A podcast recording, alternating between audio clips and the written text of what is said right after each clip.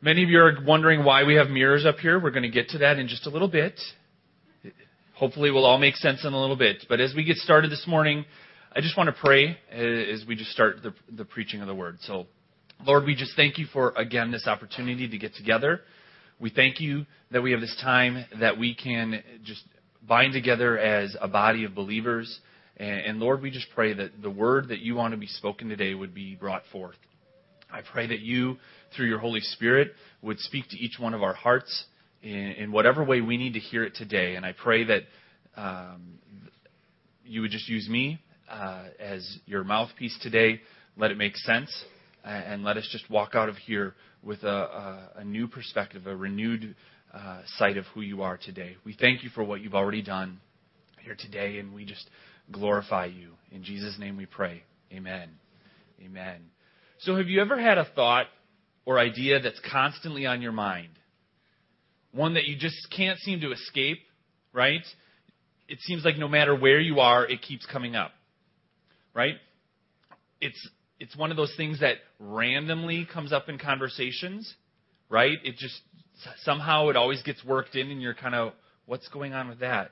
Or they start talking about it on the radio. You're like, man, I can't escape this no matter where you go. It's kind of like when you buy a new car, right? And all of a sudden you notice all the other cars that are like that. You're like, I've not seen this car before. This is really amazing. And then they're everywhere. Like that special lime green color that you thought was unique to you and your car, you, you see all over the place, right? You, you all of a sudden see it at the gas station, or you see it all over at Costco, or some of us, we might pass 10 of them on our way to work. Some might be 25 or more. But we see that car all of a sudden all at the same time. It's everywhere you go. Well, over the last few months, I've kind of had this, this thing happen to me where I've had this idea, this concept that keeps coming back and it, it keeps getting revisited. And after a while, you think, okay, Lord, what are you trying to tell me? Right? Right? You have those moments like that. And, and I've heard it as several preachers have talked about it, both here um, at the pulpit or at different conferences and, and, different things that I've been listening to. It comes up in different books that I read. Um, or I'll read God's word and there's that word again. And I've come across it even on Facebook or Twitter. Like, I can't get away from it. Right? And so something is, is being said to me, and I think it's something that's important for all of us as well. And it's this idea of abiding in God's presence. This idea that we need to spend time with Him more and more.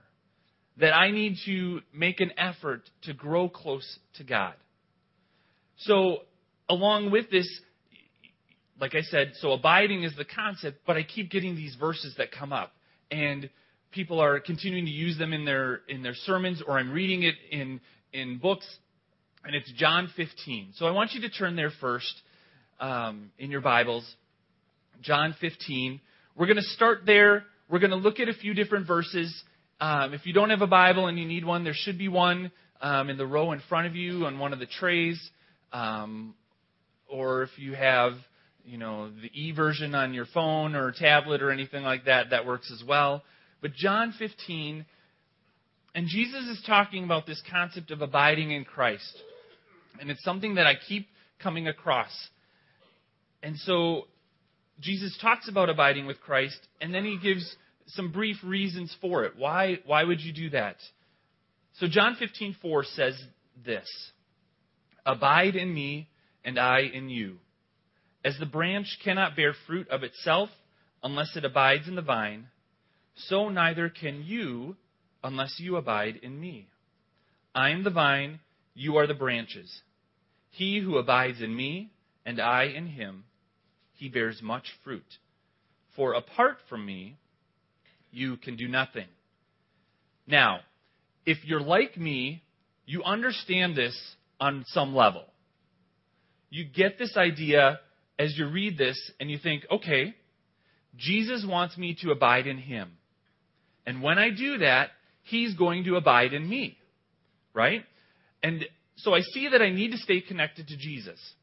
I see that when I do that, his fruit will grow and be evident in my life. And the opposite is also true that if I don't abide with him, if I don't stay connected to him, I really can't do anything for him or for the kingdom of God. Because I don't have his life giving, his life sustaining nutrition coming and flowing into me. Right?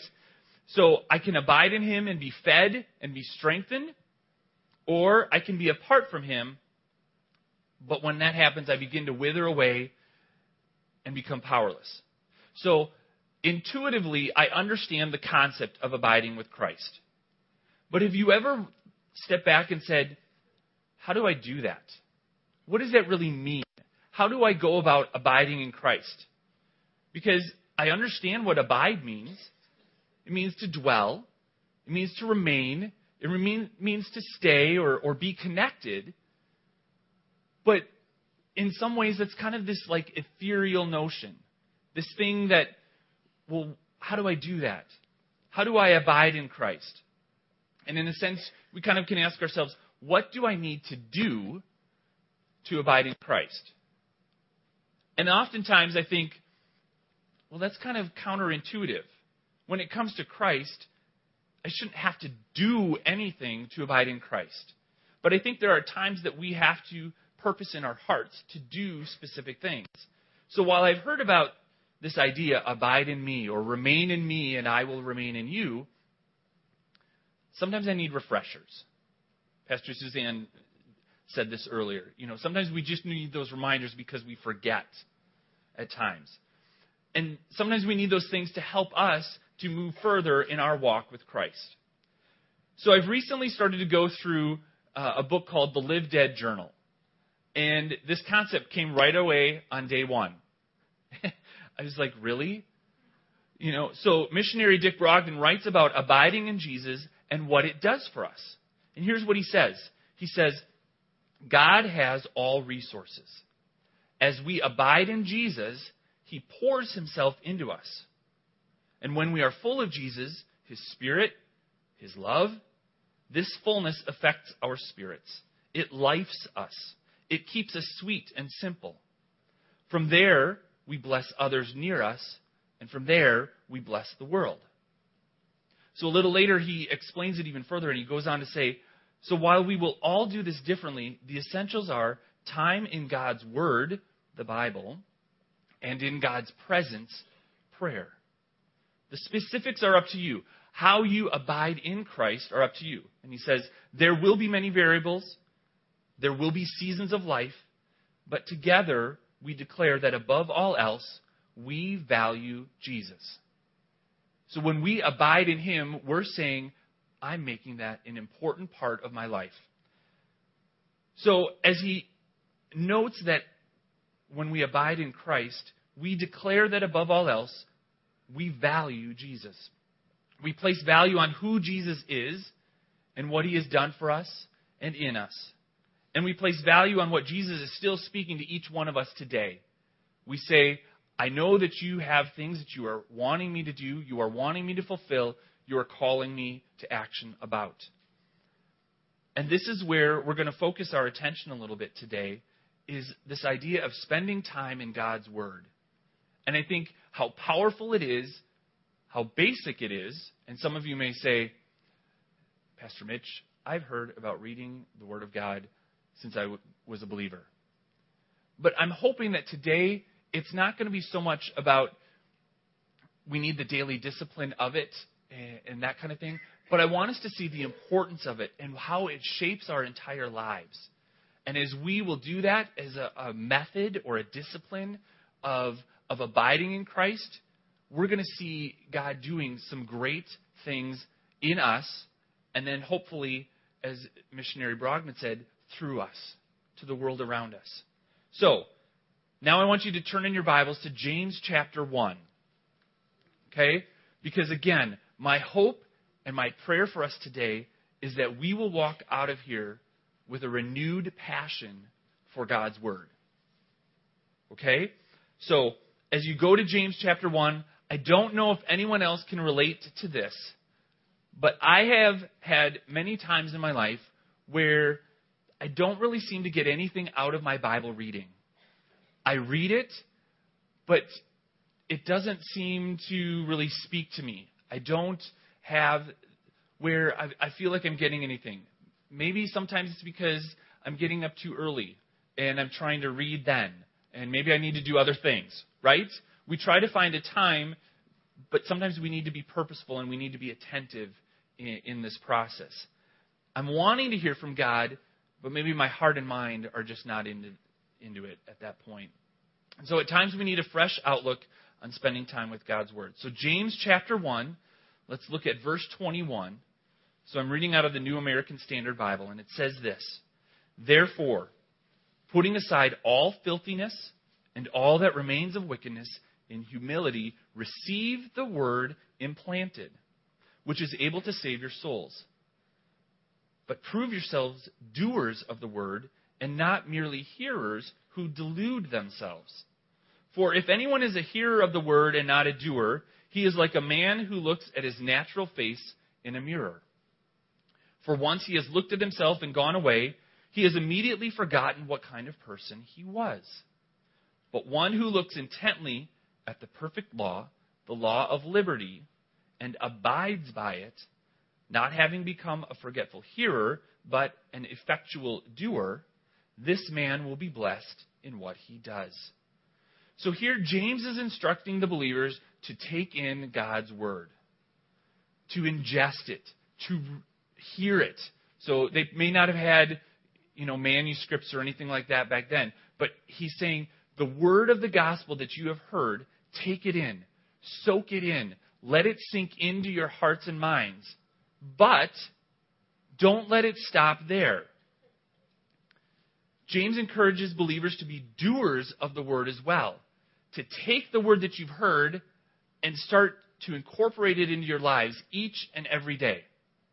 Okay? So we need to then act as people who are saved. It's good for us to receive God's word because verse 21 says that it brings salvation to us. But we need to go beyond that and we need to then take those next steps and start doing the word, to live it out in our everyday lives. Because God's Word has great instructions for us. It gives us a path. And we need to abide in it and live it out in our everyday lives. So he's kind of saying, don't just sit there and ingest it. And I think if he were writing it today, he might say something like this Be like Nike and just do it. Right? I think, so that would be the, the Mitch message version or something like that. So, but to help clarify this for us, James then goes on and he gives us an analogy of a mirror. Okay? He talks about a man who looks in a mirror. And he compares spending time in God's Word with looking into a mirror. Okay? So now we arrive at why in the world Pastor Mitch has mirrors up on the stage. It's not because I want you to get the 360 view of Pastor Mitch as he preaches. So I apologize to the people in the middle section because you're probably getting a double glare off my head and then the mirrors as well. Right? So I do apologize. I was trying to strategically place them, but these things happen. Now, I'm not going to look at anyone as I say this, but most of us seem to have used a mirror this morning as we got ready for church. I'm not making any eye contact. But most of us used a mirror today as we got ready for church, right? But we use a mirror to get a reflection of who we are, of what we look like. Okay? So we look at a mirror and we might try to make sure that our hair looks all right. Obviously, it doesn't take me as long as it used to. Okay? But for many of us, it may take us a long time. And, you know, we get it just right. We're looking and, oh, that one just doesn't quite go right. Okay? Seriously. I have, you know, I was talking to, so I got my hair cut yesterday, and I said, is there anything we can do? Because I feel like I've got this beveled look where, you know, I've almost got the Ed Grimley look, but going to the side. Can we do anything about that? So, and I try really hard. Anyway, so back to what James is telling us. So, we can look in the mirror and we can make sure that we're looking all right. We can make sure that our clothes are you know, just the way that we want them to be. We can make sure that for ladies, your makeup is just right. You know, the, you don't have just you don't have too much eyeshadow, but you've got just the right, makes you give that smoky look. Okay? That was better than I thought it would be. I love when that happens. Okay? Or as a teenager, so I'm probably the only one who would do this, but as a teenager, I'd look in the mirror and be like, oh, I gotta get rid of that white head. You know, like pop it, get that, that thing gone. Okay, still do it. Alright. But we look at our appearance, right? We look and make sure that everything is just right. And then we can walk away and say, I look good. I look good today. We inspect it. We make any changes that we need to. We spend time in it to get a reflection and a visual of who we are. Right? We, we kind of get, we try to get the full view so that we can present who we are in a favorable way. Now, those are things that are more visible to others. But I think we can also inspect ourselves in the mirror and we can see things that we're not letting anyone else see. Okay? But I'm going to confess, I do some of those things as well. I'll look in the mirror and try to see, are my abs coming back? Okay? They kind of went away a little bit, trying to get them back. You know, or unfortunately, it tells me that I have a little bit of a love handle here and there. Uh, age stinks. So, when James writes these words, he's giving us this picture that we can use to kind of help us with respect to God's Word. Now, here's an interesting thing to note, or I think it's kind of interesting, that when James was writing this, mirrors were not that readily available. Okay? So think about it. In first century, he's writing to believers it's not like they could just walk home from the temple and pick one up, you know, so that they could set it up when they got home. It's not that they could go to Walmart, um, you know, or you know, Donkey Mart or whatever it would be to pick it up. It was something that they would have to they would intently go and seek out. I mean, you know, I've got to find a mirror. You know, I feel like my hair is all out of whack today. I got to make sure that it looks okay. So you might have to travel quite a ways to find a mirror. So when James is telling this analogy to the readers and writing this out, he says that a man who looks in a mirror and then walks away, who immediately forgets what he looks like, that would be absolutely ridiculous. Why would you do that if you are needing to seek out a mirror and look and make sure that everything is all right, and then you kind of just forget. And, oh, I've got blonde hair. I don't know. You know, or where did that belt come from? You know, the, it, you wouldn't do that. And so, as James is telling us about being doers of the word, he's using this analogy. And those people would take time in front of the mirror. They would look at their appearance. They would make sure that everything was just right, just as we do today. And they would take in each aspect of how they looked to make sure that they were presenting their best. And I think we do this today as well, right? When we look in a mirror, we're trying to get all of that set. But by no means would that person, especially back then, take a quick glance, rush off, and forget about how their appearance was. So then he brings it back to our handling of God's word. And he encourages us to look intently at God's word. He's telling us to become a doer of it. And in essence, we're holding up the mirror of God's word against our life. We're, lo- we're using the word of God as a mirror for our lives to see how things are.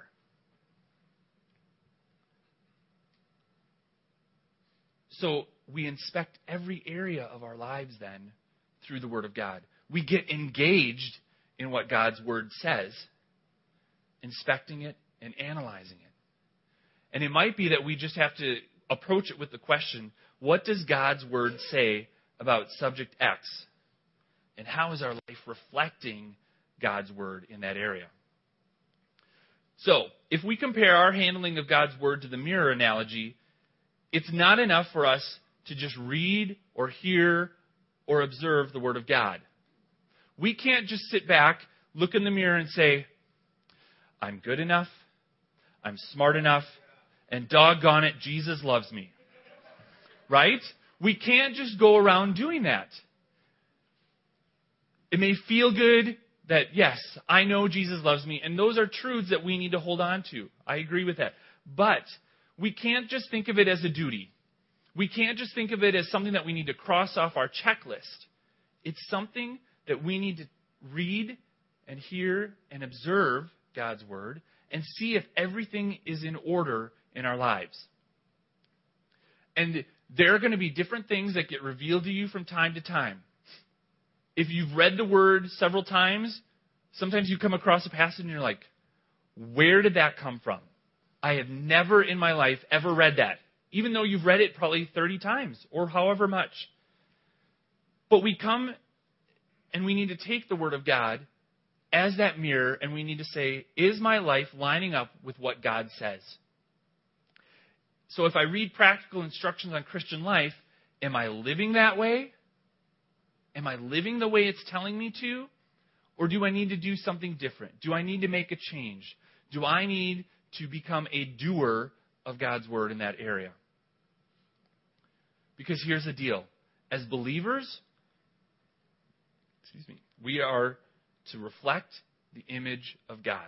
Turn to 2 Corinthians chapter 3. We're going to look at 2 Corinthians 3:16. Now, here's one of those things. I've read these verses many times in my life. And as I came across this again in, in just the last little bit, I kind of had this new picture, this new idea, this new um, word play as far as how this plays out. 2 Corinthians 3:16 and I love how God's word continues to speak to us even after 2000 or plus years, right? We can find new things every day that we can use in our lives. 2 Corinthians 3:16 says this: But whenever a person turns to the Lord, the veil is taken away. Okay? So here the Apostle Paul is talking about a spiritual veil that can keep us from fully recognizing the truth of the gospel. Okay? It's one that exists before we come to Jesus. So again, verse 16. But whenever a person turns to the Lord, the veil is taken away. Now, the Lord is the Spirit, and where the Spirit of the Lord is, there is liberty. Verse 18. But we all, with unveiled face, beholding as in a mirror the glory of the Lord, are being transformed into the same image from glory to glory, just as from the Lord the Spirit. So, beholding as in a mirror the glory of the Lord, we are being transformed into his same image. I think that's pretty exciting. We are being changed those things that we look at and we say, ugh, how do I fix that? God comes along and He's starting to change and transform and shape us into His image, little by little. And when we decide to follow Christ, it's at that moment that the transformation process begins. It's like extreme life makeover edition, right?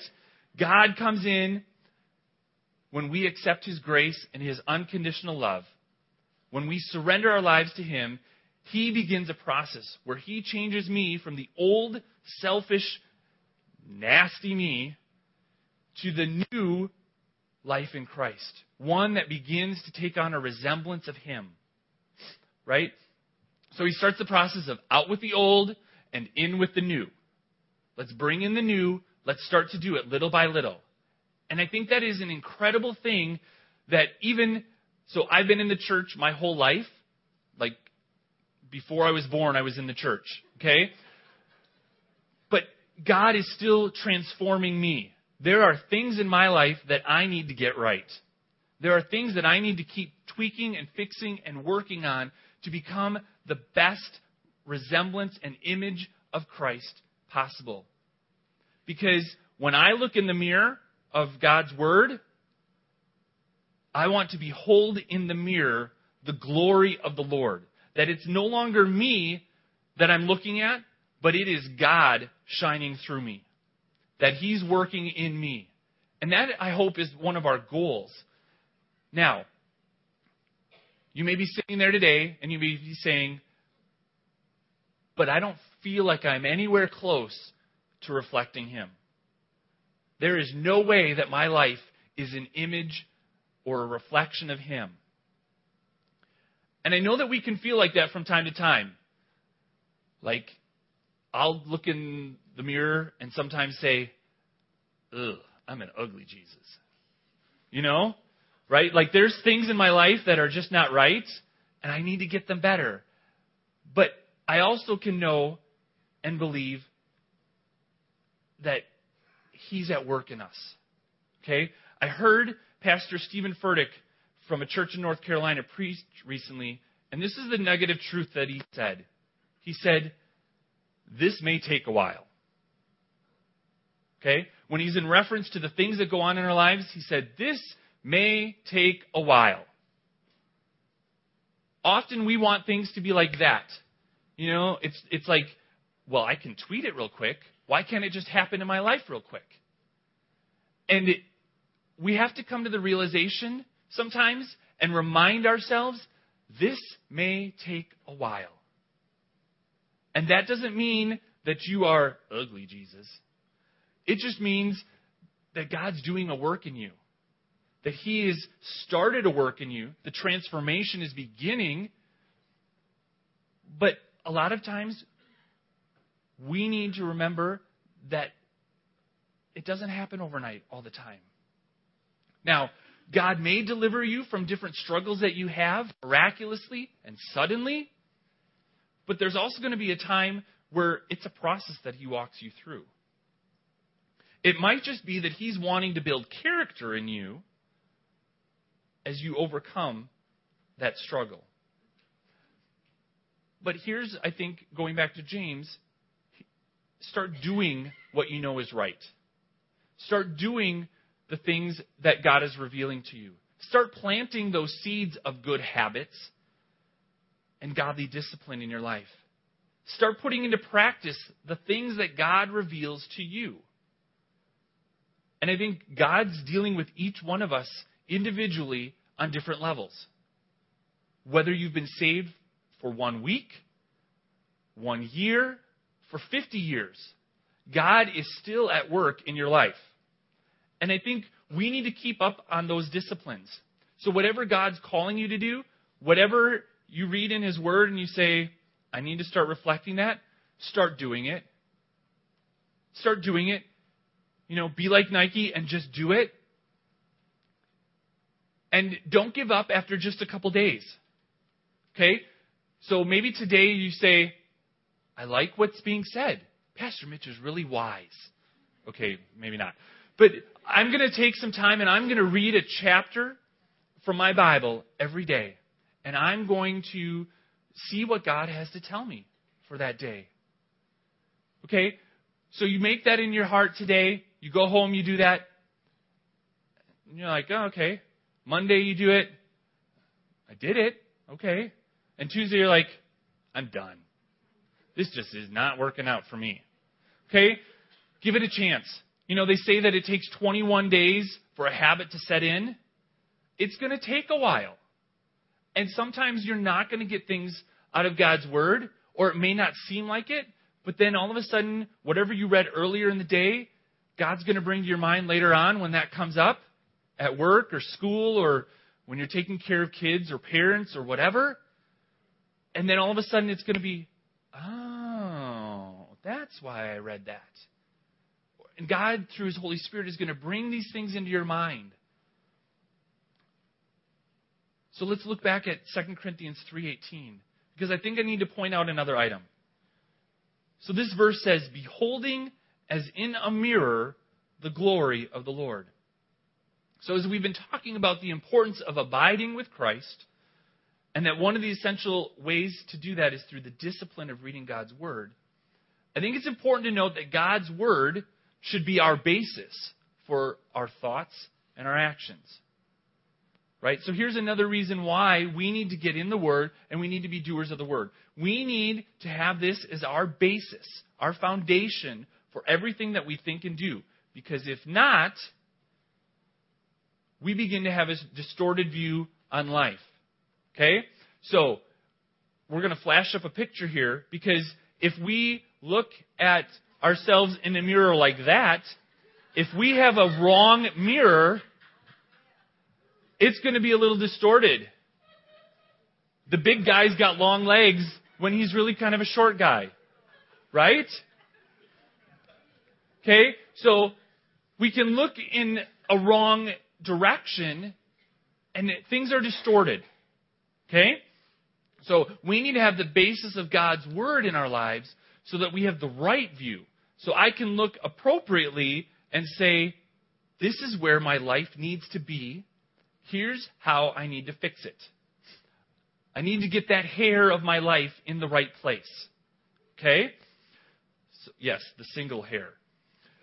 Okay? But if we don't get engaged in God's Word, other influences will cause our view of God to be distorted. And I don't think it stops there. I think we can have a twisted or misshapen view of ourselves as well. If we're not looking at God's Word, our general worldview will tend to be distorted because we have all these other influences trying to speak into our lives and we get off track. We get derailed. So, especially as believers, we need to have our foundation on God and His Word. Because how can we reflect Him if we don't even bother to look at, know what He looks like? How can we reflect Him if we don't take the time to know what we should do or what His heart desires? In order to behold in the mirror the glory of the Lord, we need to understand what He is like and what's in His Word. So then we can hold this up in an accurate way and see that we are either in line with God's Word or we have some slight tweaking or we've got a hot mess to deal with. So when you read God's Word, I encourage you to hold it up like a mirror. What is God revealing to you about Himself or about how you should live your life? And I believe both are important. I believe it's important to know who God is through His Word, and I believe it's important for us to know how we need to respond through God's Word. Because this helps us when we are trying to figure out who God is and what His character is like. It helps us to put our trust in Him more and more in each and every situation. When we get a clear picture of who God is, that helps us to walk by faith and say, okay, I recognize who God is. I realize that God is helping me in this situation. And there are days that we need to remember these things because I'm forgetful. And sometimes I need those reminders of who God is and different aspects of his character. Because on some days, I need to know that he is the God that heals us. There are other days I need to know that he is Jehovah Jireh, my provider. There are other days that I just need to remember that He is my Savior and my Redeemer. That He is above all else. That He is the God who sees all and is in all. Sometimes I need to remember that in the beginning was the Word, and the Word, Jesus, was with God, and the Word was God. I need to remember His eternal nature, knowing that He's got it from the beginning of our time till the end of our time, and that He sees everything that I deal with. I need to remember that He works all things together for the good of those that love Him and are called according to His purpose, that He is working things out. We need those reminders from time to time, and we'll see that in God's Word as we read whatever we're reading. Whether it's Psalms or Ecclesiastes, or maybe somehow you'll find something in the book of Numbers. I don't know. But God is going to speak to you in some way. And there are things and times that I need to be reminded of as I pore over His Word and what He's trying to tell me. Maybe for that day, maybe for that season of life, maybe for the next moment.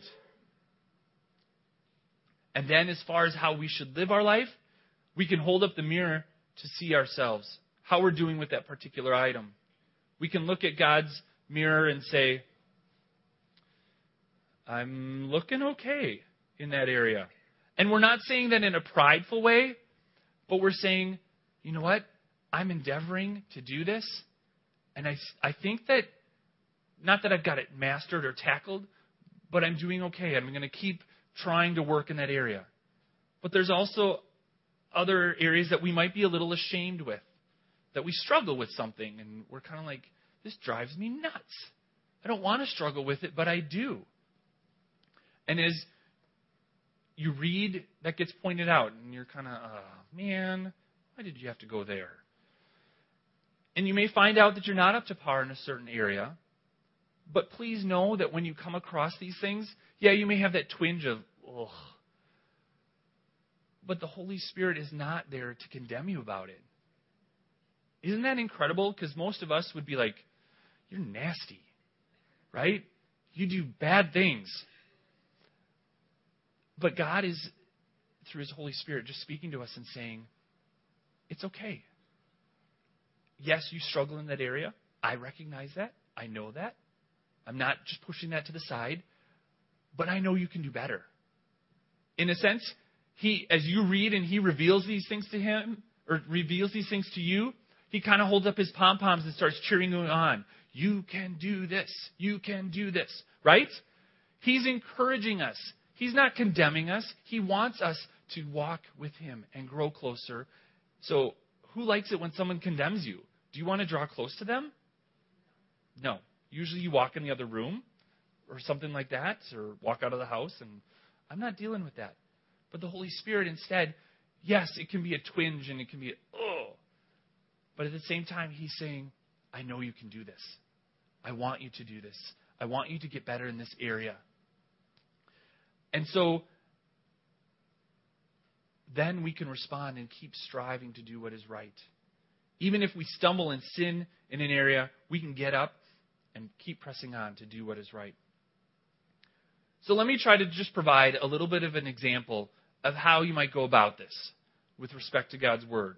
Now, I will freely admit that during the last couple months of, of 2014, I was having one of those periods where my Bible reading did not seem especially fruitful. Okay? Health issues kind of derail from time to time, and I just kind of wanted to feel better and not really read anything. So I knew that I was not allowing God's word to speak to me and be a mirror for my life. But as I got to the end and, and start feeling up to it, I kind of wanted to, I had this recurring thought I want to get back into the word. I want to really get something out of it. I want God to speak to me through his word. So as I started 2015, I really just wanted to abide in Christ and hear what he was saying to me in his word. And so I was I took some tips from the Live Dead Journal as we, uh, as I started off, kind of to help me with this and, and maybe refocus me in a different way. And it, it one way the writer suggested was to read a few chapters from an Old Testament book, and then a psalm, a chapter from a gospel, and then a chapter from a New Testament epistle. Try to just get a broad base of what God is speaking.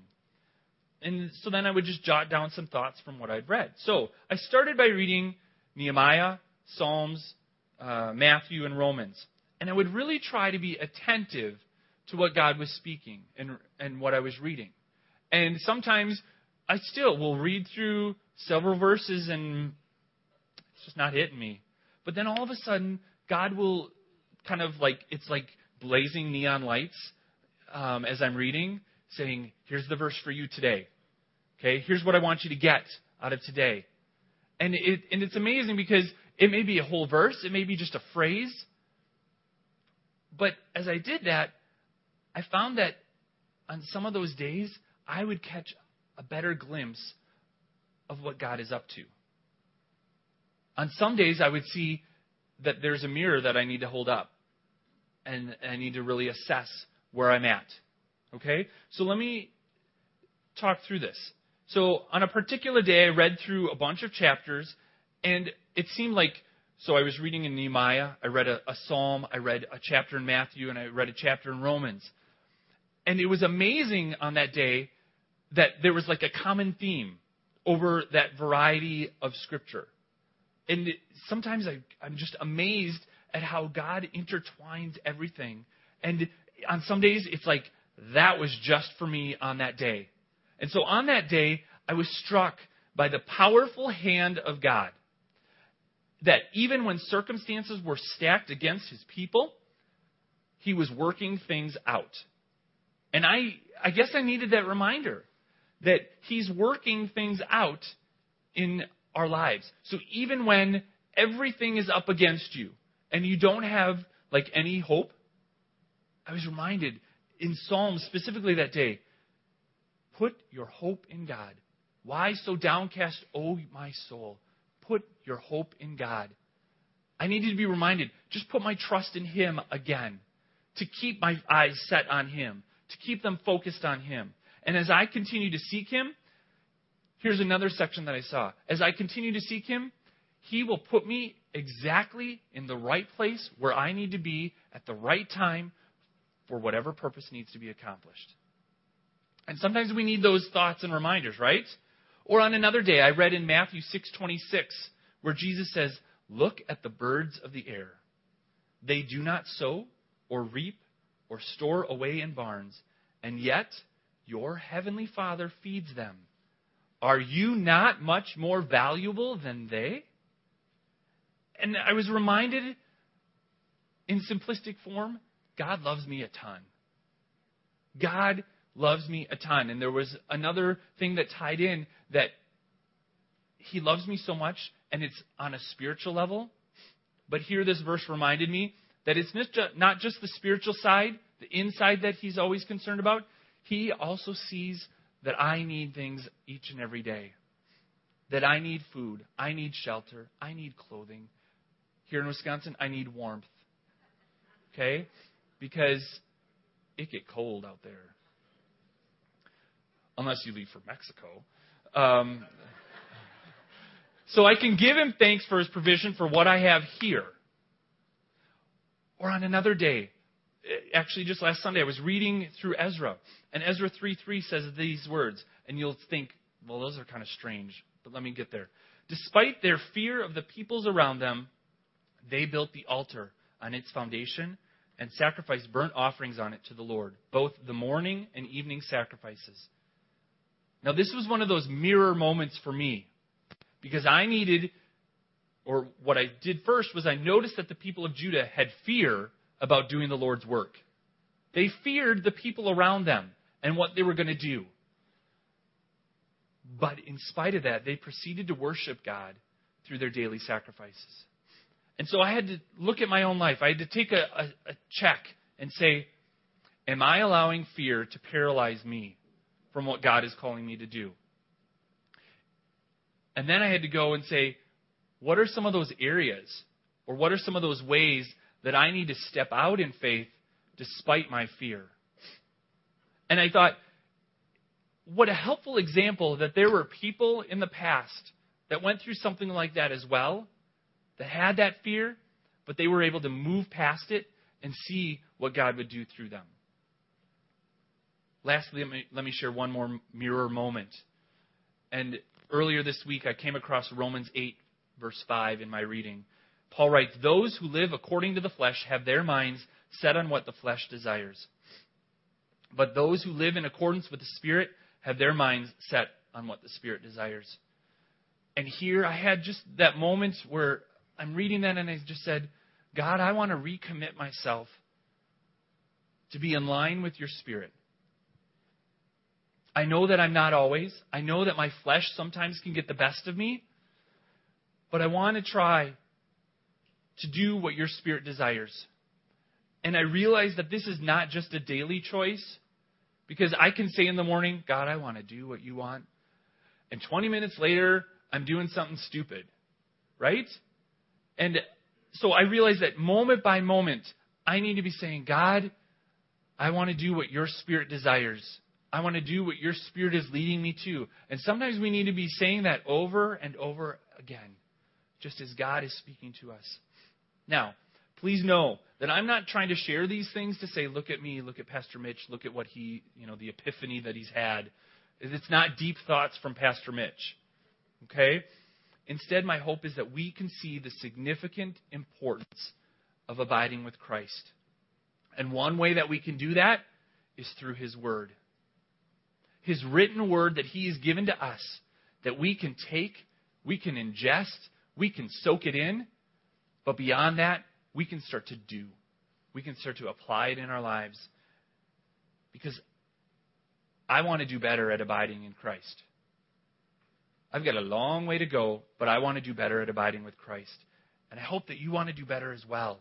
Wherever you're at in your walk with Christ, my hope and my prayer is that we all want to know Him better and better and better so that when I look in the mirror, I can reflect His image better and better and better. That it is more the image of Him than it is me and my flesh. That, and that ultimately, it's not for my glory, it's not for your glory, it's not for anyone to be exalted except for Jesus. And that as He's transforming our lives, we begin, as Dick Brogden said, to bless those around us, and that ultimately it can bless the world. And we don't know how that will happen, and you may say, you know what, I'm not called to go anywhere else. You're right. But God will use you right where you're at each and every day. And I think that ultimately our goal is this.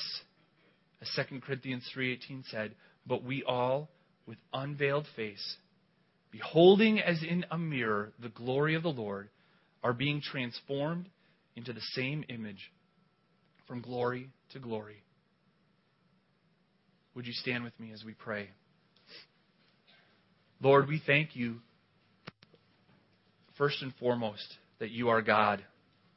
We thank you that you are above all things. And Lord, we thank you so much for your word that you have given to us, that we can hear, that we can read, that we can take in, and that there is such powerful truth in it that it can guide our lives and how we live. Lord, I thank you that through your word we can recognize who you are in a greater way. We can see that you are the one who provides for all of our needs. We can see that you are the one who can heal us in the midst of our, our sickness. That you are the one who can provide for us in the midst of our financial turmoil. and and you don't stop there, but you give us guidance on how we can begin to reflect you in a better way. And so, Lord, we just pray right now that you would help us to become people of your word, people who abide in you, people who just spend time with you because we want to further our relationship with you. We want to grow closer to you and continue to walk with you each and every day. I thank you for every heart and life in this place. I pray that this would just be something that we take in and we, we commit to doing is to spending time with you. One of the ways is through reading your word. Lord, I pray that we would just abide in you so that you would abide in us and that we can then behold in the mirror the glory of the Lord. And we can see that we are being transformed into your image.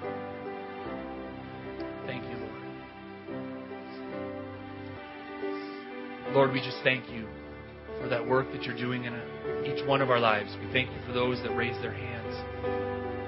And I pray that you would just continue to speak in our lives continue to help us to abide in you. We thank you, Lord. We pray that you would be with us as we go from here.